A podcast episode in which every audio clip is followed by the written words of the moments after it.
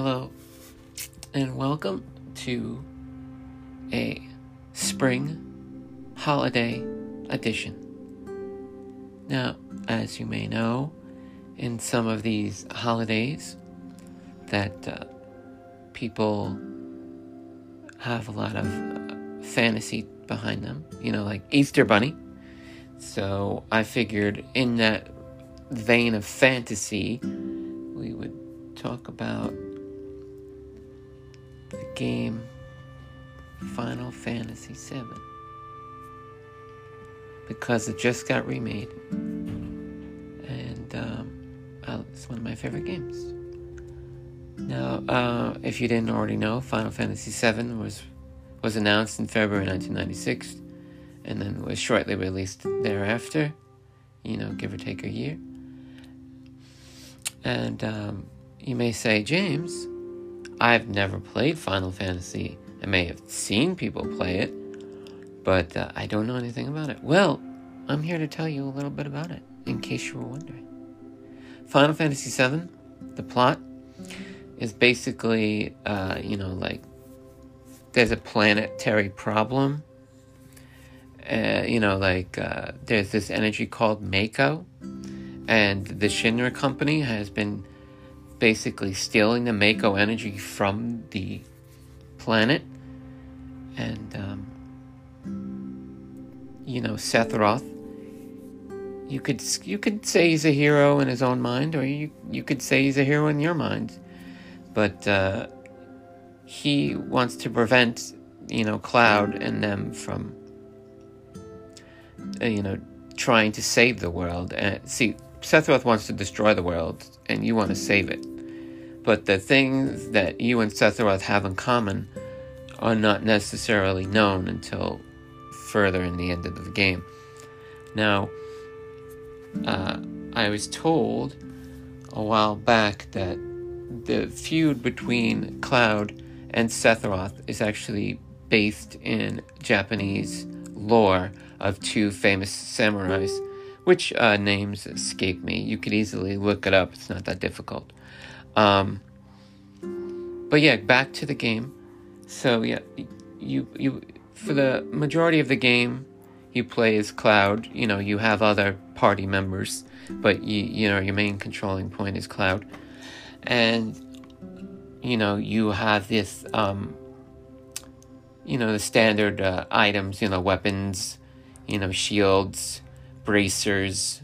Uh, one thing that you may not be familiar with is a thing called materia.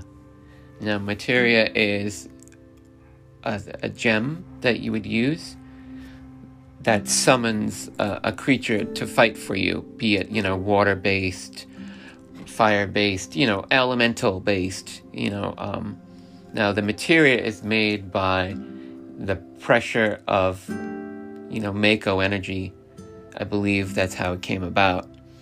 Um, you can get um, mega materia. I don't know if it's in the remake, but in the original, you could get like like a mega materia that would give you like a pretty cool summoning, like Knights of the Round.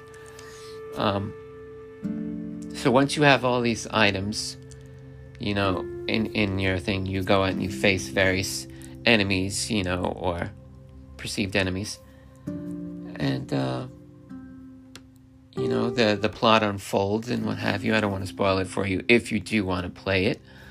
Um, generally, if you're one of those people that likes to rush through games, then you can probably beat the game in 12 hours. If you want to like take your time with it, it will probably take you like 45 hours, give or take.